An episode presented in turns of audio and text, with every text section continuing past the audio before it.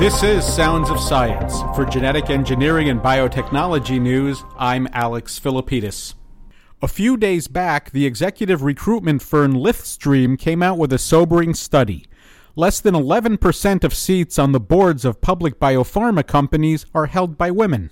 The predicted timeline to reach 50% um, is 2056, right? That's not good enough. Jodie Morrison, CEO and president of Tokai Pharmaceuticals.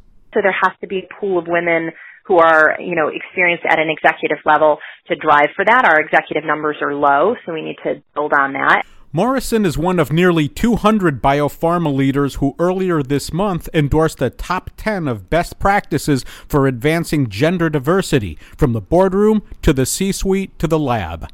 The Biopharma Executive Council, a Boston area peer group, worked with industry group MassBio to identify the top 10. Their list included sponsoring women ready for board roles, as well as setting and tracking the hiring and promotion of women.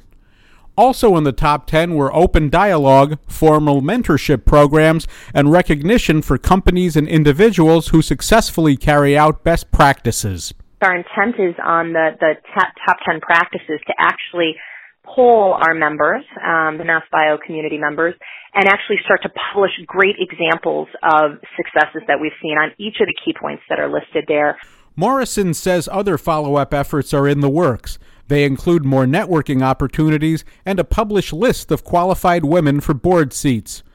Biopharma leaders unveiled the best practices in an open letter earlier this month. It came a year after the backlash that followed an investor relations firm hiring female models to attract male guests to an after party at the JP Morgan conference. Two women executives were so angered that they wrote an open letter demanding change. Since then, the firm, LifeSci Advisors, has partnered with nonprofit group Women in Bio to train women for board positions. Again, Jodie Morrison.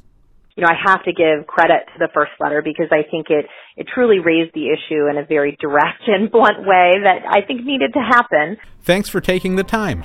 For genetic engineering and biotechnology news, Sounds of Science, I'm Alex Philippidis.